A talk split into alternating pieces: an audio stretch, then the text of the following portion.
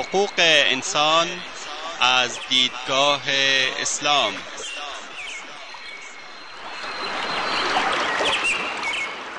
يا أيها الناس إنا خلقناكم من ذكر وأنثى وجعلناكم وجعلناكم شعوبا وقبائل لتعارفوا إن أكرمكم عند الله أتقاكم إن الله عليم خبير.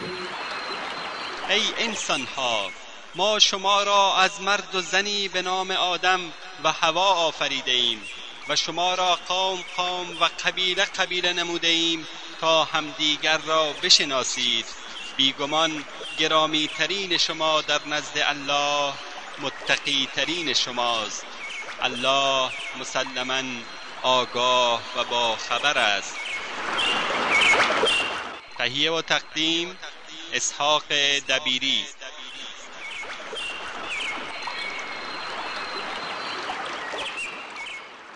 بسم الله الرحمن الرحيم الحمد لله رب العالمين والعاقبة للمتقين والصلاة والسلام على نبينا محمد وعلى آله وأصحابه أجمعين. أما بعد شنوندگان عزیز در حلقه قبلی درباره آداب نگاه کردن مردان به یکدیگر آداب نگاه کردن زن به زن دیگر آداب نگاه کردن زن کافر به زن مسلمان و آداب نگاه کردن به امرد جوان نوخط صحبت کردیم. در این حلقه درباره نگاه کردن عورت صغیر حالتهای ضروری که نگاه کردن در آن جایز است صحبت خواهیم کرد. آداب نگاه کردن به عورت صغیر. از نظر فقها صغیر یعنی بچه‌ای که چهار ساله یا کوچکتر است. مذکر یا مؤنث عورت ندارد. اما هنگامی که از چهار سال بزرگتر شد عورتش شرمگاه پیشین و پسین او و حوالی آن دو است. و هنگامی که به حد شهوت می‌رسد یعنی احساس شهوانی را تحریک می کند عورت او مانند افراد بالغ است. حالتهای ضروری که نگاه کردن در آن جایز است. قبلا گفتیم که جایز نیست که مرد زن بیگنه را نگاه کند. هر چند زیش باشد یا شهوت را تحریک نکند و فرقی ندارد که نظر با شهوت باشد یا بدون شهوت. و چنان که شهر دادیم این حکم را از فرموده خداوند بزرگ استنباط کردیم که چنین فرمودند.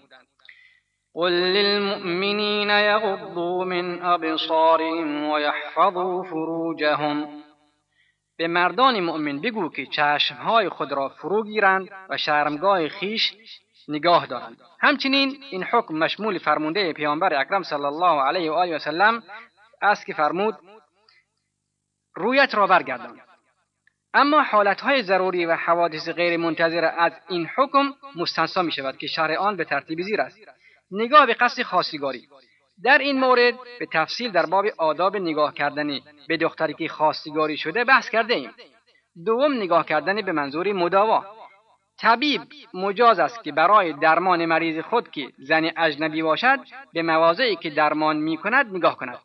مسلم روایت می کند که ام سلمه از رسول خدا صلی الله علیه و سلم برای حجامت اجازه گرفت پیامبر صلی الله علیه و سلم به ابو طیبه دستور داد که او را حجامت کند جایز است که طبیب مرد زن بیگانه را معالجه کند اما باید شروط زیر را رعایت شود طبیب انسان امین و درستکاری باشد که در کار خود نیز سررشته داشته باشد و دارای مهارت نیز باشد.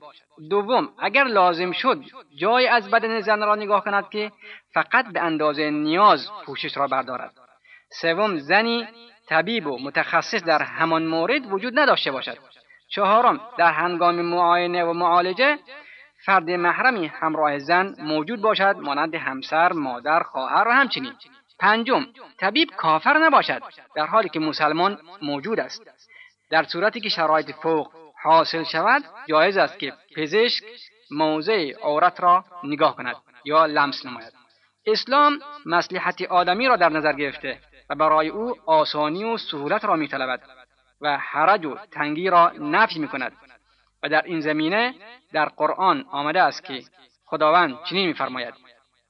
وما جعل عليكم في الدين من حرج و برایتان در دین هیچ تنگنایی قرار نداد. یرید الله بكم اليسر ولا یرید بكم العسر. خداوند برای شما خواستگار آسایش است نه سختی. چهار نگاه کردن به منظور محاکمه و شهادت. جایز است که قاضی و شاهد به صورت و دستهای زن بنگرد هرچند ترس از وقوع فتنه هم وجود داشته باشد. این جواز به علت احقاق حق و دفع ظلم است. برداشتن نقاب توسط زن به این دلیل است که زن به علت پوشیدگی توسط قاضی و شاهد قابل شناسایی نیست. بنابراین چند لحظه صورت خود را ظاهر می سازد که هویت او تایید شود و التباس پیش نیاید و حق کسی ضایع نگردد. دین اسلام دین زندگی و واقعیت است. مصالح مردم را تأمین و حقوق آن را حفظ می نماید خداوند میفرماید و من احسن من الله حکما لقوم یوقنون برای آن مردمی که اهل یقین هستند هیچ حکمی از حکم خدا بهتر نیست. در اینجا مناسب دارد که در این لحظه در این رابطه حکایتی ارزشمند و عبرتانگیز را برای اهل حمیت و غیرت بیان کنیم تا بدانند که گذشتگان نیکوکار ما کشف حجاب زنان خود را در برابر دیدگان مردان نامحرم تا چه اندازه ناخوشایند می‌دانستند. هرچند این کشف حجاب با اجازه شرعی انجام می‌شد. موسی بن اسحاق قاضی ری و اهواز در قرن سوم هجری بر کرسی قضاوت نشست تا به قضایا و شکایت مردم رسیدگی کند. در بین شاکیان زنی حضور داشت که ادعا می کرد 500 دینار مهریه را از شوهرش طلبکار است و شوهر او چنین قرضی را انکار می کرد. قاضی گفت شاهدان خود را بیاور. مرد گفت شاهدان را آوردم. قاضی از یکی از شاهدان خواست که قیافه همسر آن مرد را ببیند که در هنگام دادن شهادت به او اشاره کند. شاهد برخواست و به زن گفت برخیز همسر زن گفت از او چی می‌خواهی به مرد گفت باید زنت حجابت برگیرد تا شاهد به او بنگرد و او را شناسایی کند مرد که بسیار ناراحت شده بود و نمی‌خواست صورت زن خود را در مقابل مردم به شهود نشان دهد گفت من قاضی را گواه می‌گیرم که مهری را که همسرم ادعا می‌کند بر ذمه من است و نمی‌خواهم صورتش ظاهر شود. زن که این اظهارات را شنید بزرگواری و غیرت شوهرش در او اثر گذاشت. زیرا از کشف صورت زنش در برابر مردم خودداری کرد و اجازه نداد که معرض نگاه دیگران قرار گیرد. با صدای بلند خطاب به قاضی گفت من تو را گواه می‌گیرم که تمامی مهر خود را به او بخشیدم و او را در دنیا و آخرت حلال کردم. قاضی به اطرافیان خود گفت این واقعه را در زمره مکارم اخلاقی بنویسید. شایسته است که والدین و مربیان محترم به این آداب عمل کرده و آن را به فرزندان خود نیز آموزش دهند. واجب است که والدین و مربیان عزیز ما الگوی مجسمی از این آداب باشند و آن را به فرزندان خود نیز آموزش دهند تا فرزندانشان از تربیت والای اسلامی و اخلاق فاضل و سلوک اجتماعی برگزیده و شخصیت اسلامی متمایزی برخوردار باشند. به امید آنکه خدای تعالی اعمالشان را تباه نکند و از اجر و پاداش آنان نکاهد در روزی که هیچ مال و منالی سودمند نخواهد بود. پنج بر حذر داشتن فرزندان از تحریکات جنسی. یکی از بزرگترین مسئولیت های والدین در قبال فرزند آن است که او را از عوامل تحریک جنسی و فساد اخلاقی بر حذر دارد خصوصا در سن نوجوانی که حد فاصل ده سالگی تا 15 سالگی است. دانشمندان علوم اخلاقی و تربیتی اتفاق نظر دارند که سنین نوجوانی از حساسترین سالهای زندگی هر انسان است. بنابراین اگر بخواهیم فرزندانی با اخلاق فاضل و آداب رفیع و تربیت بلند پایه اسلامی داشته باشند به مربیان آگاه و توانمندی نیاز داریم که شیوه تربیت را به خوبی بدانند و بتوانند با طریق شایسته و مناسب فرزندی را که در دام فساد و بی اخلاقی افتاده است نجات دهند و او را به درستترین راه هدایت کنند.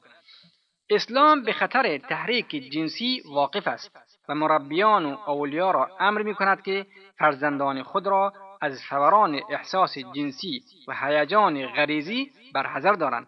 خداوند سبحان در این باره میفرماید وليضربن بخمرهن على جيوبهن ولا يبدين زينتهن إلا لبعولتهن أو آبائهن تا اینکه خداوند میفرماید او الطفل الذين لم يظهروا على عورات النساء.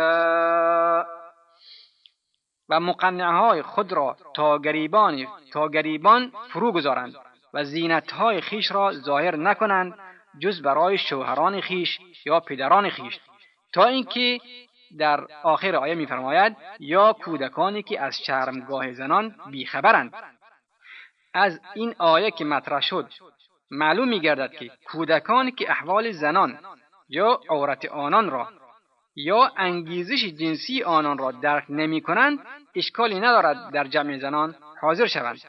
اما کودکی که هنگام به سن نوجوانی و نزدیک آن بالاتر از نه سالگی رسید جایز نیست که به مکانی وارد شود که زنان حضور دارند زیرا بین زشت و زیبای زنان تفاوت قائل می شود و در صورت دیدن مناظر محرک شهوت جنسی او تحریک می گردد امام ابن کثیر درباره این تفسیر میفرماید وقتی که خداوند میفرماید او الطفل الذين لم يظهروا على عورات النساء. می‌گوید منظور از طفل در اینجا کودکانی است که احوال و عورات زنان صدای نرم و نازکی زنان با ادا و ناز راه رفتن و سایر حرکات و سکنات آنان را درک نمی کنند. تا زمانی که طفل در این مرحله است اشکالی ندارد که وارد جمع زنان شود. و در صحیحین از پیامبر خدا صلی الله علیه و آله و سلم روایت شده است که فرمود از وارد شدن به مکانی که در آن زنان حضور دارند بپرهیزید. پرسیدند ای رسول خدا نزدیکان شوهر در این رابطه چگونه فرمود نزدیکان شوهر مرگند.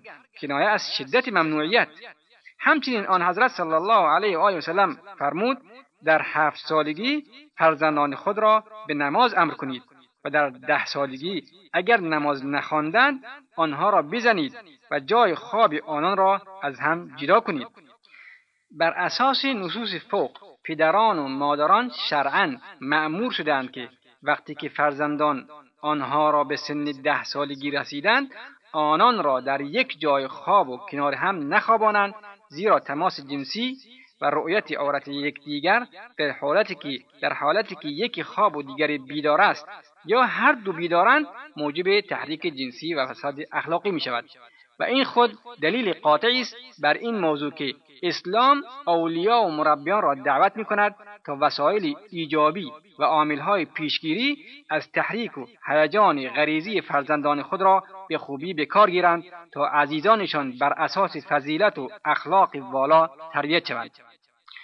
بخاری روایت می‌کند که فضل بن عباس رضی الله عنه در روز عید قربان در کنار رسول خدا صلی الله علیه و آله و سلم ایستاده بود.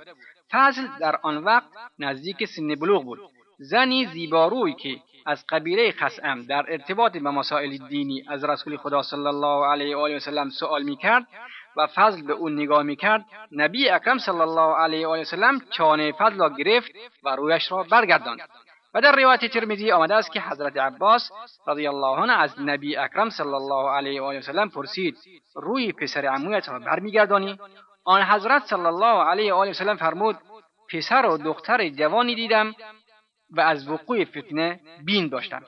از این واقعه نتیجه می‌گیریم که پیامبر اکرم صلی الله علیه و آله به راهنمایی نوجوانان و جوانان و افراد بالغ در جهت اصلاح اخلاقی و کنترل و تسلط بر غریزه توجه داشتند تا از وقوع در فتنه و افتادن در دام فساد و بی اخلاقی در امان باشند. با توجه به آنچه بیان کردیم برای حفظ فرزندان از مبتلا شدن به هیجان غریزی و تحریکات مداوم جنسی دو اقدام اساسی باید صورت بگیرد. یکی نظارت داخلی و دوم نظارت خارجی که انشاءالله در حلقه بعدی آن را بیان خواهیم کرد. شنوندگان عزیز وقت برنامه ما تا همینجا به پایان می‌رسد. تا هفته آینده شما را به خداوند بزرگ میسپاریم. والله أعلم وصلى الله على نبينا وآله وصحبه وسلم والسلام عليكم ورحمة الله وبركاته.